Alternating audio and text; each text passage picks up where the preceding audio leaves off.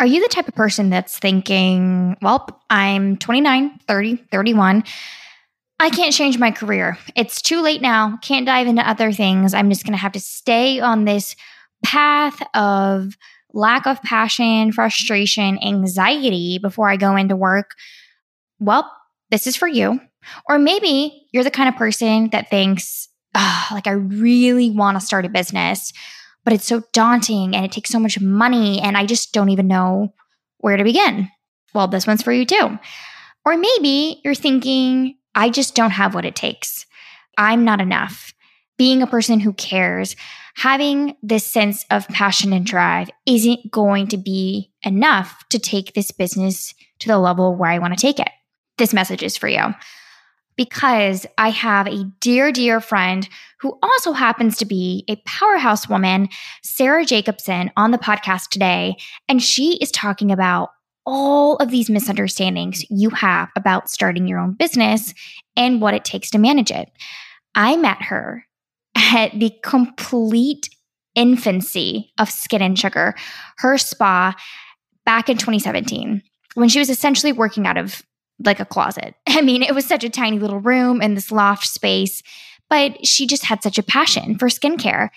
And fast forward, it's 2020.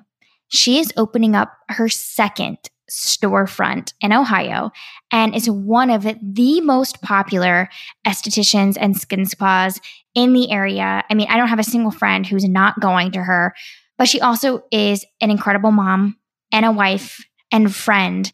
And I'm overwhelmingly impressed by how she's built this business. And I've loved walking through this journey with her from start and continuing to watch it blossom. So I had to bring her on the show because she's relatable. She's just like you and me. I mean, I'm 28 years old. Knowing what she's accomplished in just a few years is absolutely sensational. And we need to speak life into that. We need to hear that it's possible. So for all of you out there who are thinking, I can't do it, it's too crazy, it takes too much money, absolutely not. In the next life, this one is for you. You're listening to Misunderstood Podcast, where we're setting the record straight on all things misunderstood.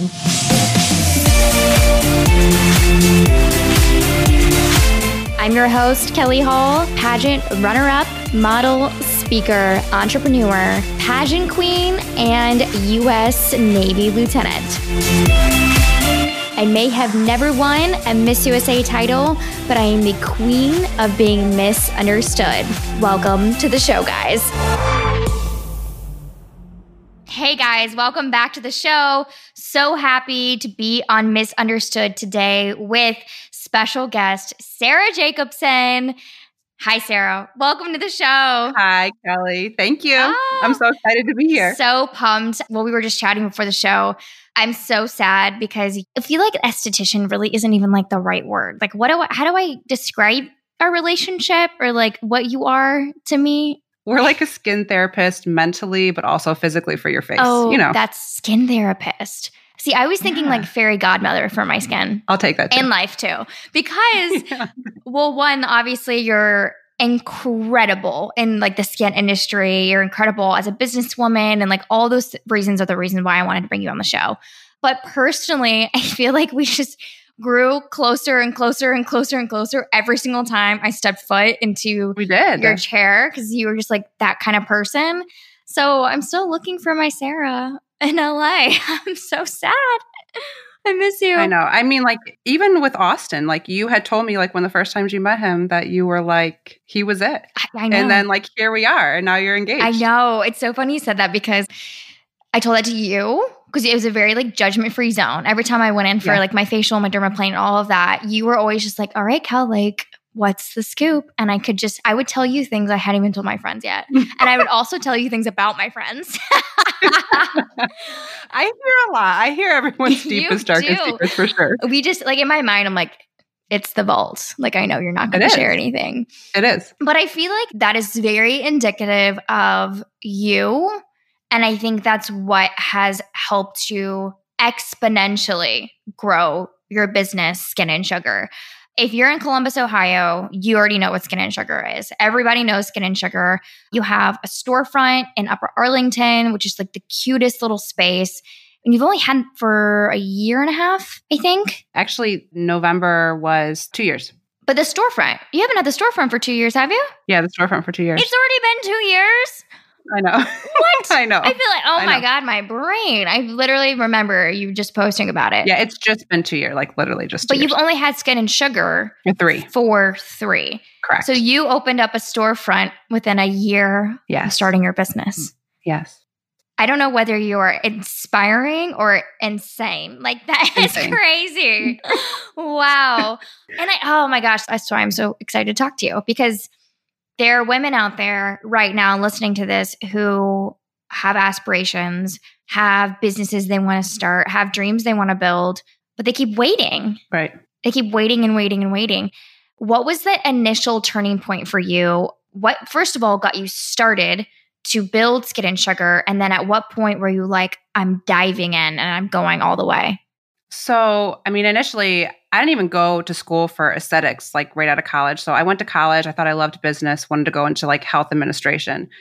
And I used to work at Cleveland Clinic and I was a residency coordinator and I was so unhappy. I had horrible anxiety. I had to like be put on medication. I dreaded everything about my day to day. And I just looked at the women there and I was like, they were all older and going to retire. They started there. And I was like, I can't be these women. Yeah. Like, this is not what I have in my life.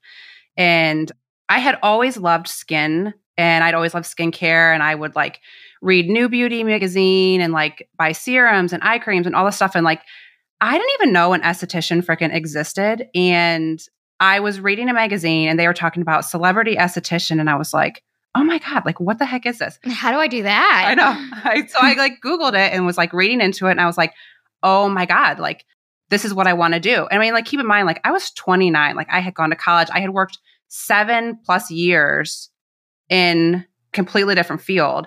And I literally walked into my husband's office and I was like, oh my God, I think I want to be an esthetician. He was like, okay, so like, what does this mean? And I was like, well, so I have to quit my job and go back to school.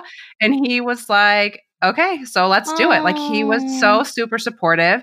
And literally that's what I did. I quit my job, which my parents were not very happy about because, you know, it was a really good job, and went back to school. I was the oldest person in my class for aesthetics, but I think I truly appreciated the experience more. Where did you go to school at? An Aveda School in Cleveland. Oh, wow. But at that point, I appreciated school so much more because I knew I wanted to be there and like that's what I wanted to do. So went to school. Then I just started basic jobs like working in a spa in Cleveland. And through those experiences, I realized what I didn't love about how those spas were ran. And we knew we were leaving Cleveland to move to Columbus. And when we were moving, I said to my husband, I was like, I don't think I can stomach working in another spa. Like, I can do this. Like, I can figure out how to do this on my own. And so when we moved... In 2017, right? 2017. Okay.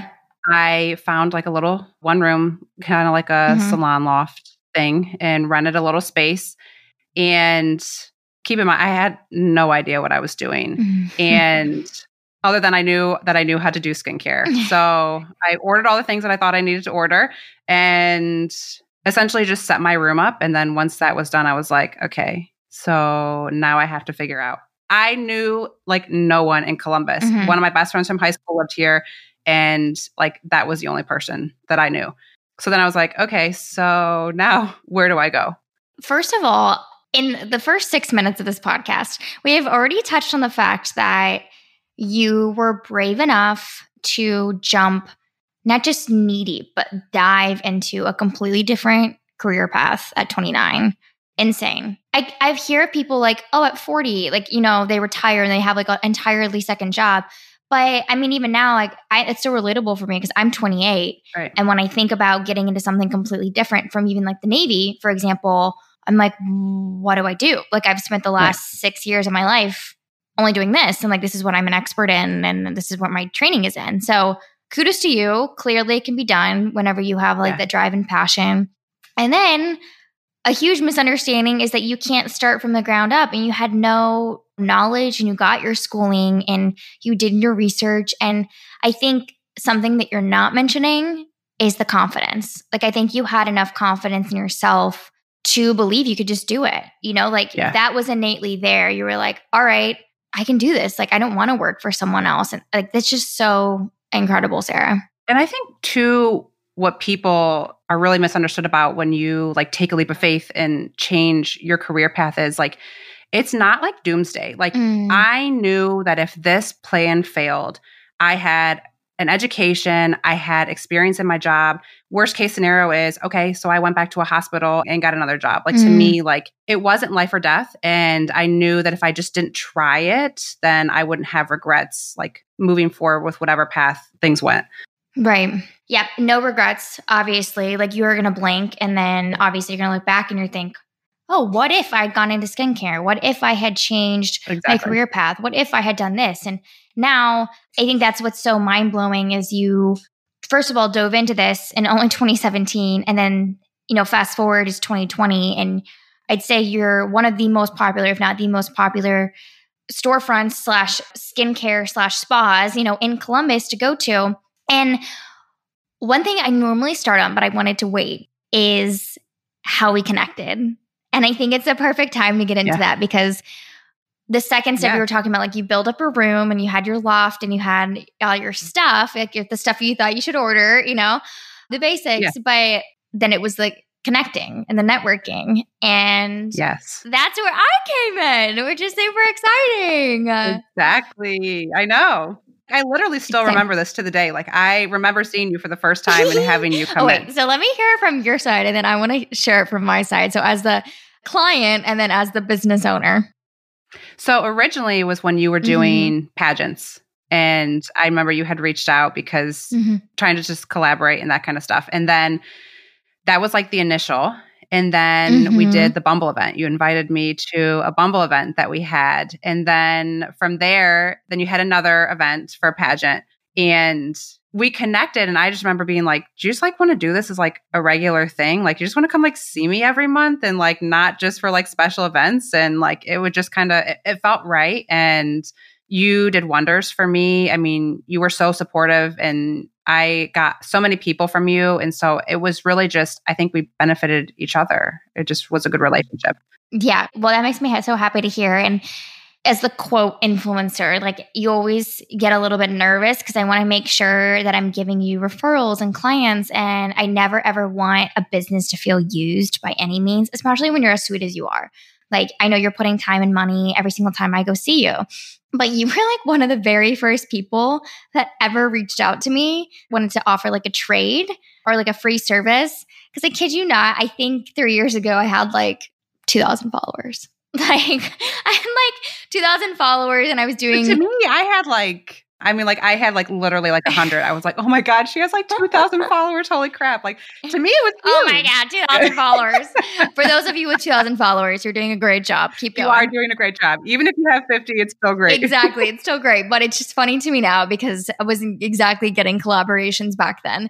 And so I didn't really know like what it entailed. And I kind of thought it was like a scam. I almost didn't even go. It's a lot. Like I'm like stranger danger. I probably shouldn't get like a facial done. I don't know. And then I like looked at your profile and you seemed super sweet. And the reason why I ended up going, I think, was because I realized your loft was at the same space as my old spray tanning salon. And I was like, oh, I know exactly where this is. Like it's not in someone's garage. Yeah. Like it's not creepy. So I went and then it was instantaneous. Yeah. Like you're just so sweet and you like gave me a shot. And yeah, I think the collaboration piece is huge, but also your humility, because I've worked with businesses who I want to help them, you know, like you, right. You know, and I have that confidence in myself that I can help them. I want to be for them like the next Sarah or them to be the next Sarah or whatever. But there's a lot of businesses out there who they're not willing to give a free service in exchange for a promotion, or they don't trust the referral process, or they want to see an immediate result. I don't think with you, there was an immediate turnaround within, 30 days. I think it was a very gradual. Yeah. We met, We did a service. I posted, I shared, I gave a couple referrals, and then we connected again on an event and you came and gave you more referrals. And then before I knew it, every single person in my circle was like going to see you right. to this day, you know? But some people aren't willing to do that. What would you say to the business owners who really struggle with collaborating with people? Sometimes I think people are too like money driven. I think some people don't take a step back and look at the long-term picture. I think a lot of people focus so much on the short term of like, oh my God, I'm doing a service for an hour and I'm losing out on X amount of dollars. But to me, it wasn't about that. It was like thinking about you long-term and like how beneficial like the relationship was long-term. And I think that's why those kind of relationships did so well for me in the beginning of my business is because like I wasn't focused on like, to me, it wasn't about making money. It was about building relationships because I knew I had no relationships in Columbus. So I needed to build every relationship possible because it was like, what is a business without relationships? And to me, it's like, I can have a business, but if no one's willing or wants to come see me and spend money, then like, what's the point? Exactly. Well, and that's a perfect segue into you. You know, I do think there's something really special about Skin and Sugar because you are the owner. And so it works, it clicks because you kind of get along with everyone and you're just an incredible human being. And that's kind of what kept me going back is, you know, I loved our talks. And then you also just so happened to spoil me and you'd like massage my arms and then you give me this really great service. And I was like, you're like a best friend. I know. But speak on how important you are to your business. So I think a lot of businesses get lost on people don't know like who's the owner, like who's running this business every day. And like people go to businesses and they don't see the owner. They don't know who the owner is and that kind of stuff. But like, to me, like I don't see clients often still, but I still see clients because I choose to, and I want to, and I still want to be a face and I still want to be seen. And I still run my own Instagram. Granted, you would probably, I mean, we both know I'm a freaking grandma with Instagram, but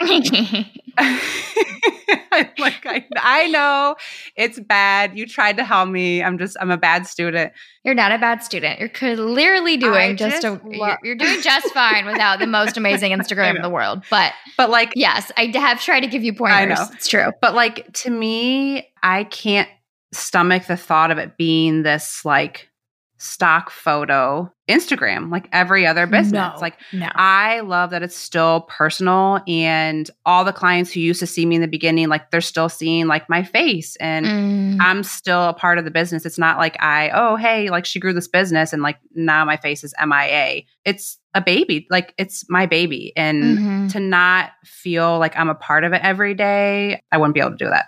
First of all, that's personal branding at its finest. And this is what I preach to my recruiters. This is why I've been successful in the Navy. This is why people and businesses are successful, is because they haven't forgotten the personal branding factor, which is, I still believe people follow people, people root for people, and people connect with people. Yeah. They don't connect with fancy logos. They don't connect with super photoshopped photos. They don't connect with something that's unreasonable. Right. The proof is in the pudding. Like whether you look at metrics on Instagram or statistics, for example, super side caveat, you know, in the Navy, I preach personal branding because I'm like, people aren't going to reach out with you if you just have like standard stock photo, clip arted photos of ships. Right. You put a picture of you and what you have done and tell your story. They feel like they are getting to know you. Right. And then before they know it, they're interested in the Navy. And it's the same thing with me as a consumer and as a client. When I'm looking at businesses, you are exactly right. I will go on people's Instagram. And if it's literally just all skincare products, I'm like, who's running this business? Yeah. And I'm less likely to book an appointment or to inquire about a collaboration because I can't even tell if like I would be a good fit or if they would be a good fit with me.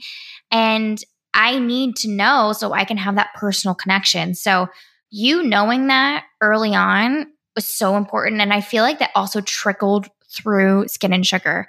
Right. Because I know you personally, obviously. Anytime I've been in your space or I see Skin and Sugar continue to grow, it's still very Sarah Jacobson. Yeah. It's never not been Sarah Jacobson. And I think a lot of people get lost when it comes to, you know, expanding. And when I brought on more team members and more estheticians and that kind of stuff, I'm very selective about personality wise, like who I hire. To me, you can train skills to anybody, but you can't train personality. Right.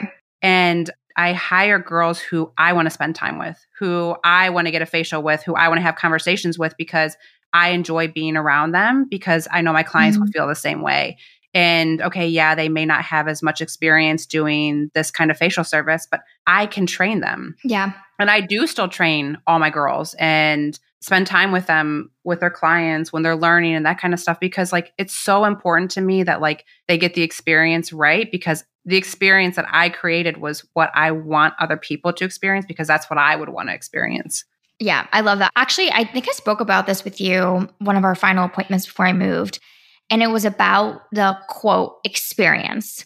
To backtrack, I got services from some other people in Columbus. Do you remember me telling you that? Mm-hmm. And I got like, you know, free services. Great, cool. I'm not going to say no to a free service. Not now, because right. You know, I don't believe in stranger danger anymore. So now sign up for a free service. So I've gotten like a couple free services, and it was so different.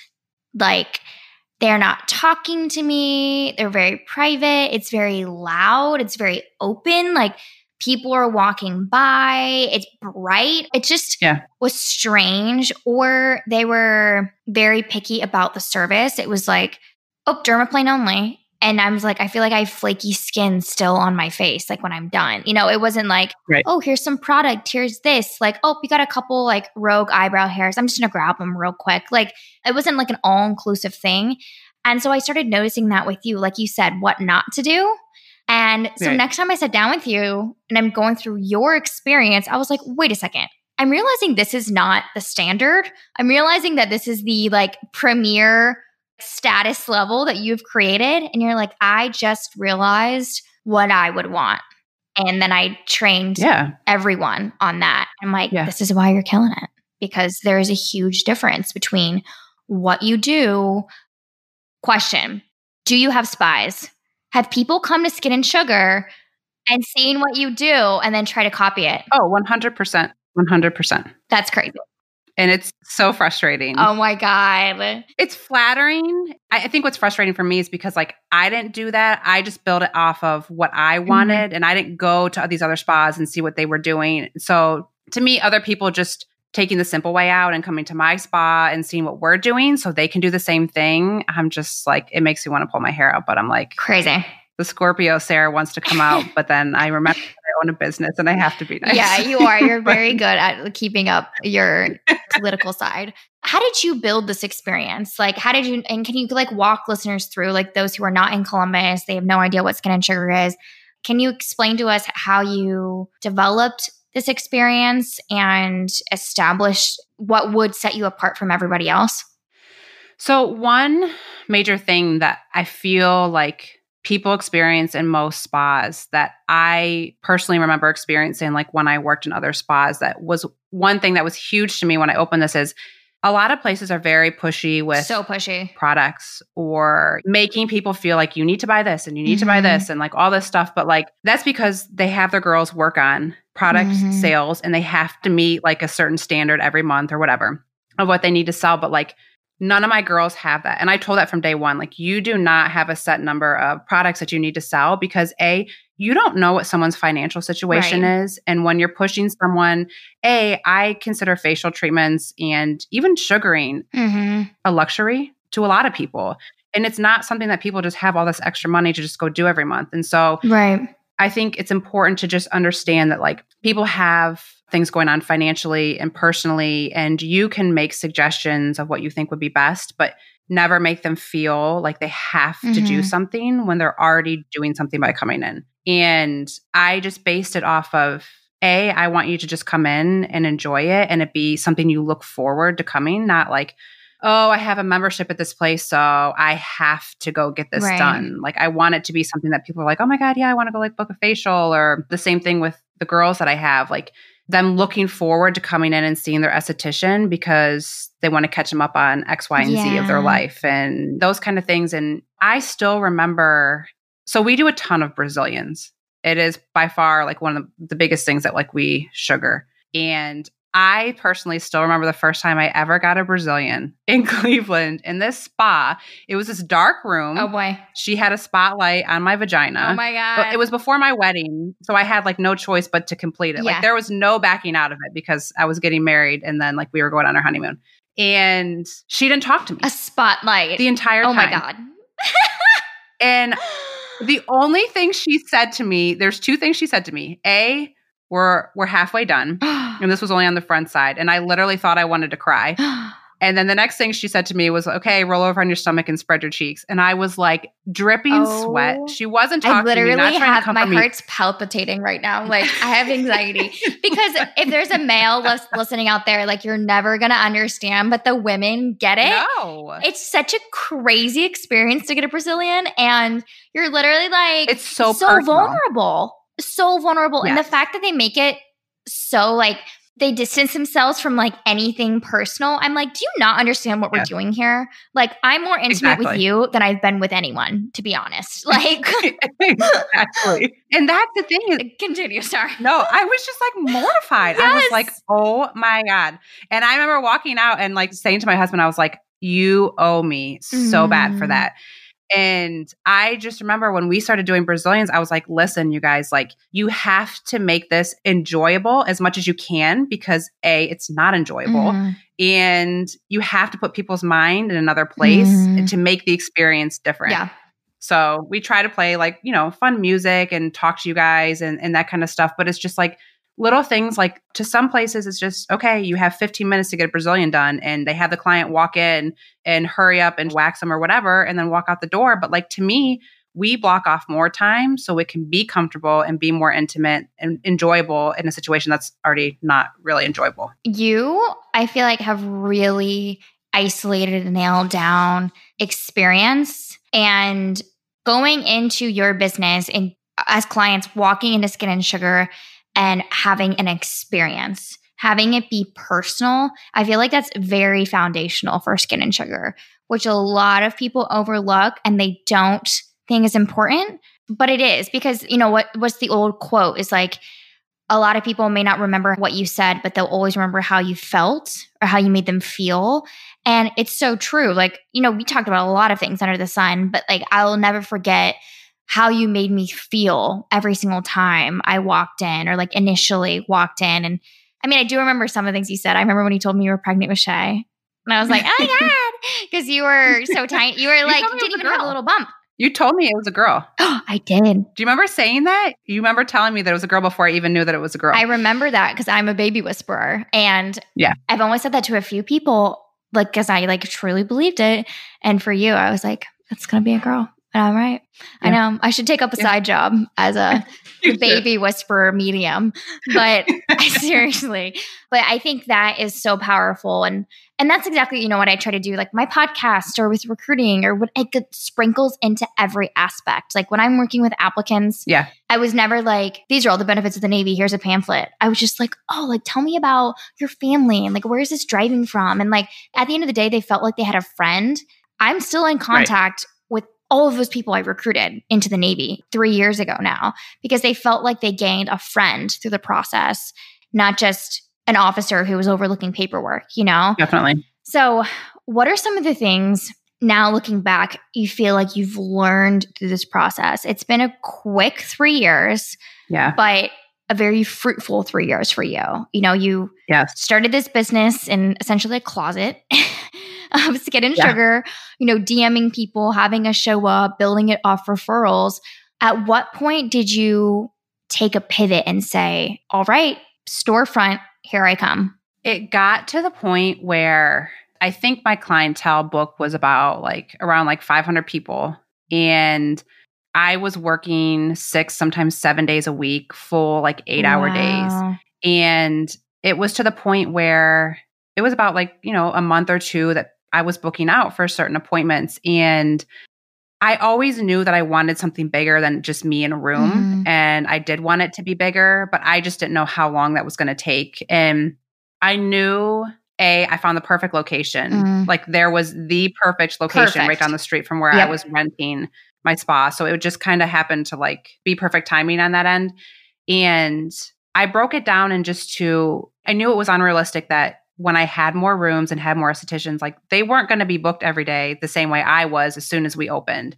And I just had to look at it in like a small picture of, okay, so me working X amount of days, seeing X amount of clients like I am, I can pay the rent, pay the utility on a new space.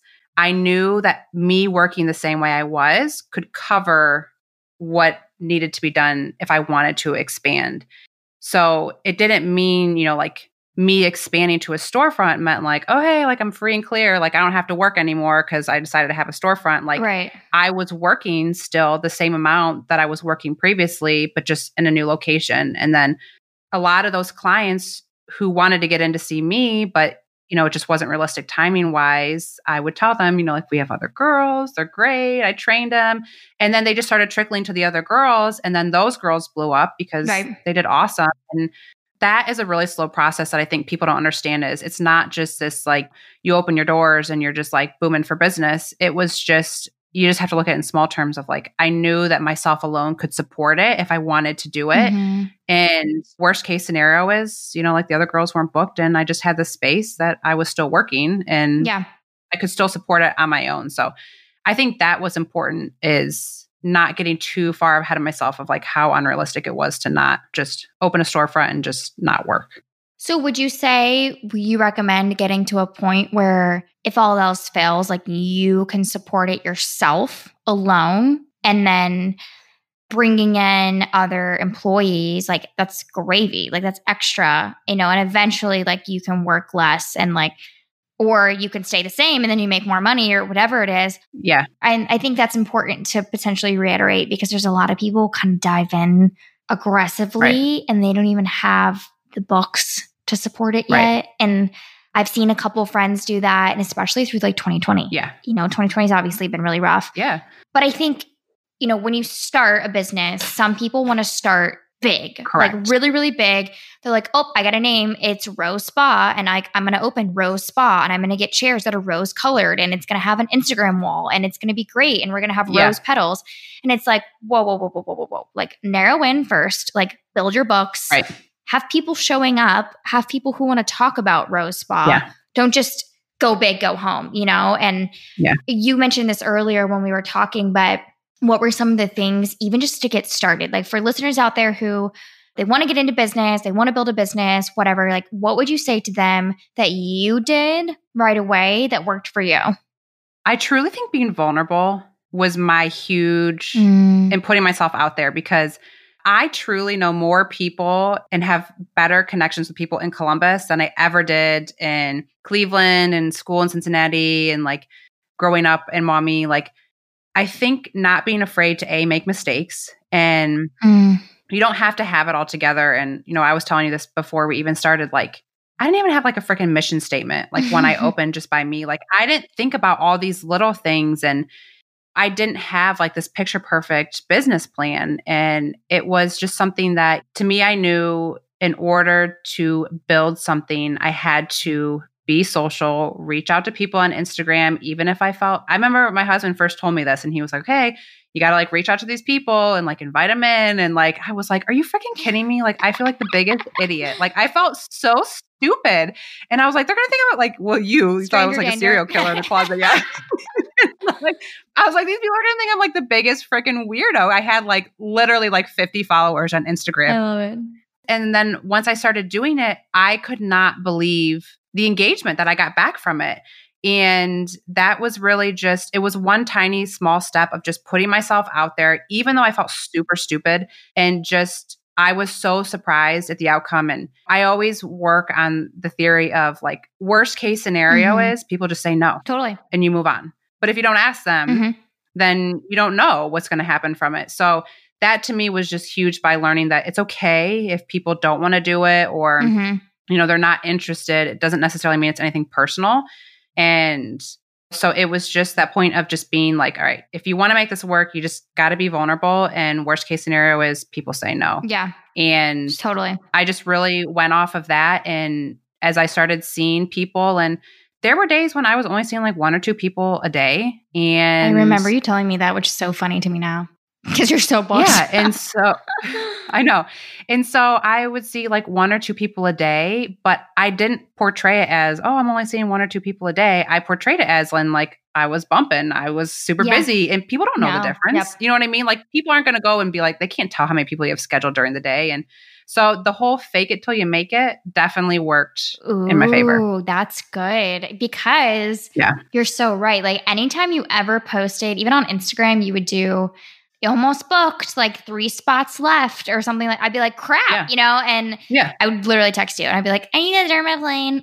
And like immediately. And man, I'm such a sucker. For someone who works in marketing, I still fall for all the traps because I'm like, I need to do this ASAP. Or if it's like today only 70% off, I'm like, God, credit card, where is it? Exactly. Gotta order it. Exactly. I'm so that person. I am too. But I'm with you there. I'm starting small. You don't have to take the big steps, not even having a mission statement. I mean, yeah, I get it. All of that stuff is important. You know, you need to know like who you're there for, what you're doing. I feel like though innately in your heart, you started this business knowing what your goal was.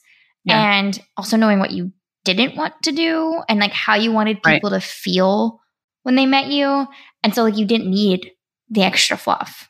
And now, like you mentioned, you said you're kind of playing catch up now, like 3 years later on like some of the little things here and there. I mean, there's stuff that I should have done like day one of opening my business that I legit probably have still not done.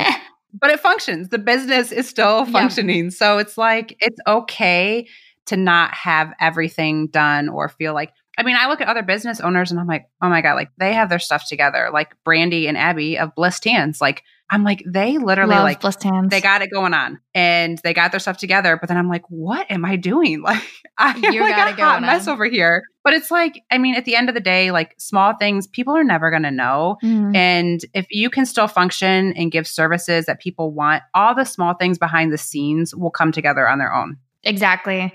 You still have to deliver a service, or sometimes like in social media world or podcasting, like you have to deliver content to get people to come, to listen, like to be there, to be present, to come into your store. Like that's the foundation. All the other stuff is extra. Like we were just talking about, like for me, it's like, oh, my social media could be better for my podcast, or my marketing could be better for my podcast. Ooh, I should do like all these branded shoots. Oh, I just saw yesterday, the comparison game is really scary, folks. Like I just saw yesterday someone had merch for their podcast and I was immediately like, crap, you know, like, should I have merch for Misunderstood? I'm like, that looks super cool. And I'm pretty much on the same level as them, you know, podcast wise. But then I was like, Kelly, come on, you know, you're delivering like a message. People are tuning in. If they want to buy a cup, great. May figure that out later. But right now, like you're doing just fine. And so I think it's a hard pill to swallow because you want to play the comparison game all the time. The comparison game is hard. And I go down the rabbit hole with that a lot. And mentally, Instagram even like puts me in a bad place a lot of times, because I think of like what you said, other people are doing, or well, they have this or they have that. And I'm like, and I feel like I'm not doing something right. But then I just have to remind myself, like, people listen to your podcast for a reason because of you, and people come to our spa for a reason because they like the way we do things. And I just have to remind myself, like, there's enough people to go around and just people like us for a reason. And if people like other places for a reason, like that's okay. And I just have to remind myself, but I inevitably, I'm super freaking competitive. So it's just in my blood that I just can't help those things go. But it is, comparison is hard. And it's something that I constantly, like almost daily, have to remind myself that some days I just need to get over it and move on. Yeah, but it is hard. Tough. It's a tough little swallow. And especially we're perfectionists and we want to have it all really, really quickly, but it takes time. Yeah. So Sarah, if you were in a conference room full of women who, you know, aspiring business owners, you know, what would you tell them? What would you say to them to keep motivating them? I think it's truly, and this is so like, oh my God, everybody freaking says this, but like knowing what you love to do, that whole, like, what are you passionate about really drives your happiness, and it relays onto what you do every day. And so like you talking about like the Navy is like, you're obviously passionate about like what you're doing in your specific role or like your podcast and that kind of stuff. And people can feel that and it rubs off on people. And so like, if you're not doing something that makes you happy, you don't have to, you know, quit your job right away. But if you can work on what makes you passionate on the side, that potentially could turn into, you know, like full-time or whatever, like it's not crazy. And the whole people saying like, it's not possible to love what you do every day. It's like, it's just unrealistic, but like, it's not like, mm-hmm. no one's making you work this job. You're working this job because exactly. if you're unhappy, because you're comfortable and it's yeah. a safe space. But I truly do think that like, we all love what we do every day and I love what I do every day. And clients can tell when you're unhappy. Mm-hmm. And so pushing yourself outside of that comfort zone right. to do what you are passionate about and happy about, I think is huge for whatever your goal is in life. And even if it is just working the job that you are, but getting a promotion and stuff, but like passion, I think exudes from more than just like how hard you work. Like it's your energy. I totally agree. I always just tell people that like we talk about different things or if they're not happy, I'm just like, just do it. Like don't overthink it. Just whatever you need to do in life to make you feel better, to make you happier, just do it and don't overthink it. Yeah. I try to advocate for the same thing, whether it's on other podcasts or just talking to women about passion. And like you said, starting small, you know, whether it's doing it part-time or taking a course in it or surrounding yourself with people who have similar passions. Right. That's really refreshing. Yeah. That's how you stay inspired. And then, you know, eventually that might lead to a part-time job or eventually that might lead to a full-time job or eventually that might lead to you quitting your job to do that full-time. But starting it and stop thinking that like it's impossible because it's not impossible. And like you said, just showing up and like being excited about your job. Like it's what everyone hopes and dreams for in life. And having a supportive partner definitely helps. Yeah. Who's there cheering you on. It does. Yeah. Oh. He's awesome. And I do think people also like, I think they have this idea in their head that like, oh my God, I have to have like all this money to start this business. But like when I moved into my little loft, like I think I maybe spent like $8,000, $10,000 total that we had sold a house that we lived in when we moved. It was like no more than that. And like, that's what I used to start the business. And yeah. You don't have to have hundreds of thousands of dollars to like start whatever thing you love. But I mean, like as unrealistic as a lot of people think. Yeah. The same thing. I mean, this podcast has cost me, my microphone is $60. It's great. I mean, your husband, he's the one who edits and does everything for my podcast. Shout out to Hatch. Thanks, Eric Jacobson. Like thanks to his expertise, I've been able to cut a lot of corners and figure things out. But like, I'm not sitting here in a studio that I'm renting for $200 an hour with a microphone that cost me $250, you know, like it's in software that cost me $300. It's starting small and then building up and then all that stuff comes later. So I think you're totally right. Well, Sarah, on a final note, and I always ask this to all of my guests, what do you think is most misunderstood about starting your own business? That you're rich. Seriously, I think people think because I have this business or like started this business, they're like, oh my gosh, she's like so rich. She has like all this money. She has like this business and this location. They just opened another location. Like money to me is like, I think what is so misunderstood about businesses. And yeah, there probably are businesses that are really successful and, you know, paying a bunch, but like I did not even pay myself for the first 2 years for my business. Wow. So I think a lot of people think like when you start a business, you're just like racking in the money and it's just like you're working and all this stuff. But it's like, to me, like money was not my motivator. And even today, like I don't look at a client as money. I look at a client as friends, like truly all my clients, like they're friends. And so I think that people think because I own a business that I'm just like rolling in the dough, but I prefer rolling in the dough. Exactly. And I do actually think that there's a lot of businesses out there that choose to be selfish about the money. And I pay my girls. I think they're the best paid estheticians in Columbus. And I choose to pay them more than what every other spa is paying their estheticians because I want them to be happy. And to me, it's more important to whatever money I make to put into them and to put back into the business. And like, I think that's what is most misunderstood a lot that I feel like people think is like, or because I'm not seeing clients physically every day, people are like, oh, I should just like sit at home watching TV every day. But like, my brain has 24/7 business, but like I also have kids and a husband, you know what I mean? Like it's this thing that's never leaves me. And so I think people think when you own a business, you can just like rack in the dough, sit at home, watch TV all day, but it's actually more stressful than I think what a lot of people really feel like it is. I can't believe I didn't even mention your two little girls whom I love and adore That, I mean, it's a podcast in itself. Like, guys, she's a powerhouse mom of two incredible daughters with such amazing spirits. Shay especially, she's the personality of the sun. She's a wild child, yeah. But yeah. And you're a wife and you have an incredible husband. And like I said, I can get into a whole different podcast about who you choose to surround yourself with and the fact that you have this family that's so supportive. Yeah. But like, you're doing it. You're doing it and you're killing it. And it's so inspiring to watch. I love that I was one of your first clients, you know, because I feel like I really saw Skin and Sugar in its infancy. And now it's boomed, you know, into one location in Upper Arlington and then now a second location in Dublin, correct? Powell, but yeah. Powell, yeah. Essentially like, the same. Yeah. What? Like amazing, incredible spaces, Instagram-worthy spaces. And I'm just watching you do all of this, which is so amazing. I'm just so proud of you. And I think that a lot of women need to be reminded of this message. You're not this 30-year skin veteran, that CEO of Aveda. Like you really have built this from the ground up. You've built real connections.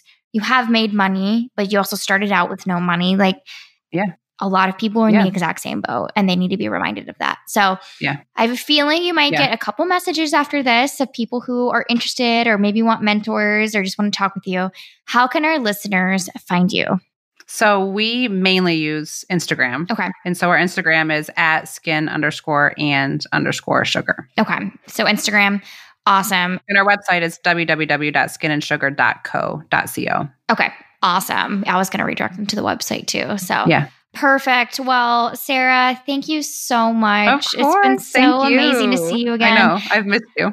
I've missed you too. My skin misses you. I'm hanging in there. Nothing bad. You still look beautiful. You still look great. Thank you. My skin was just like serious goals the entire time I lived in Columbus. Sometimes I look at my photos and I'll zoom in and I'll be like, am I Facetuned? And then I'm like, wait, I don't even have the Facetune app. And I'm like, no, that was really my skin. Like, what?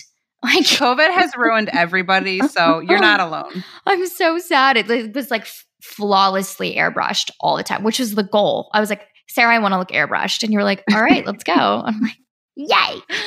So I'm bumming about that, but at least it's not gone too downhill, which is good. Tthanks to Image. You referred me to Image Skincare. So yeah, awesome. Well, thank you, Sarah. Until next time on Misunderstood. This is Kelly Hall. Shout out to Sarah Jacobson and her hubby, Eric Jacobson, for producing this podcast. We got a power couple on our hands, but I'm so, so grateful for you. Thank you so much. All right, so welcome to another installment of Questions with Kelly.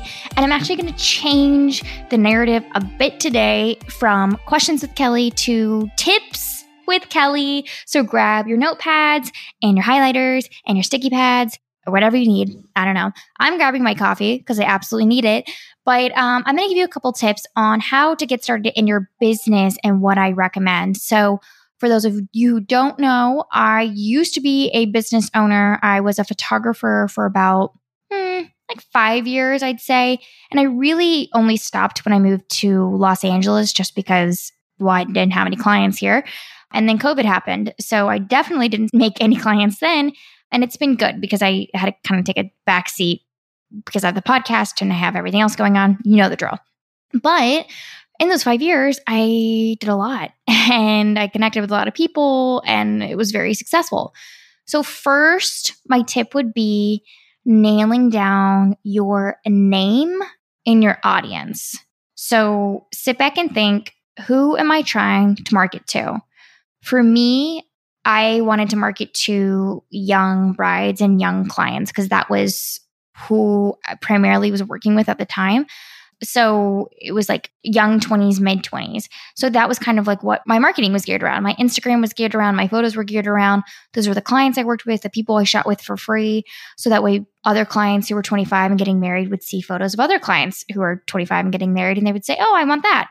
So it was very relatable. So, you know, I picked out my name, Kelly Renee Photography, and it's because I wanted my name and my face to be very attached to the brand. And then I knew my target audience. So with that, moving forward, the first thing I did was, of course, get my equipment, speak with mentors, connect with people, see what they really, really recommend. I talked to, you know, 4 to 5 people and they were all doing photography and photography for a while. And they said, you need this camera. It's expensive. It's a lot, but it's an investment, and you'd rather invest the money in something that you're going to use instead of having to buy something again later. And I actually returned my original camera, which was about $1,000. And because they were all like, you're just going to end up buying a full frame camera in a couple years. So I just dove in deep, bought my full frame camera. It was about $3,000. It's a Canon 5D Mark III, but I got the equipment I needed. So I got, the tools and everything I need in order to be a successful photographer. So I have my name, I have my audience, I have my tools. I'd say the final piece to really get started, if you have zilch idea, is your social media. So I had an Instagram before I ever had a website. I had Kelly Renee Photography, made sure it was available on Instagram, started posting, started sharing photos, started posting photos of my target audience and putting my contact information in there. But for a while, I was running everything off Facebook and Instagram, and it worked. I was making money and I was meeting people and I was getting networks, and they were all looking at my Instagram and they were seeing my portfolio. It really wasn't until about a year into my business that I got a website. And by that point, it was for the legitimacy. I wanted to be taken seriously as a business owner. I wanted to, get a website and legitimize it. And that's really the final piece for me. So, I had my target audience, I had my name, I had the equipment, I had the social media, I was running the social media, I had the Facebook, I had the website, and that is all going to lead to the final piece, which is referrals and building your book of business or your clients. I think with those things, with those key elements, you can take any business, photography, stationery, calligraphy, wine, whatever business you're trying to build, but those are like the fundamentals that kind of help. So hopefully that helps. A few tips instead of questions with Kelly. I'm sorry for my dog being so annoying. Apparently he doesn't want to learn about business today. Shut up, Dale. But thanks for tuning in again. And let me know what you thought about the episode. I want to share narratives and I want to share inspiring stories, but I also want to share tips. So thanks again for showing up and continuing to support Misunderstood. Until next time, this is Kelly Hall. Thanks so much for tuning in to another episode of Misunderstood Podcast. I love hearing from you guys, and I want you to take a screenshot of this episode, tag at misunderstood.podcast on Instagram, and share a takeaway from today's episode. Something you loved, something you wanted more of, whatever it is, it helps me learn what you guys want to hear. Please consider leaving a review on iTunes or Spotify. I want to give a special shout out to my friends at Hatch for producing this episode. If you're looking to launch a podcast, or if you already have one, you can get unlimited podcast editing by visiting usehatch.fm. That's usehatch.fm. Thanks so much, guys. Until next week, this is your Misunderstood, Kelly Hall.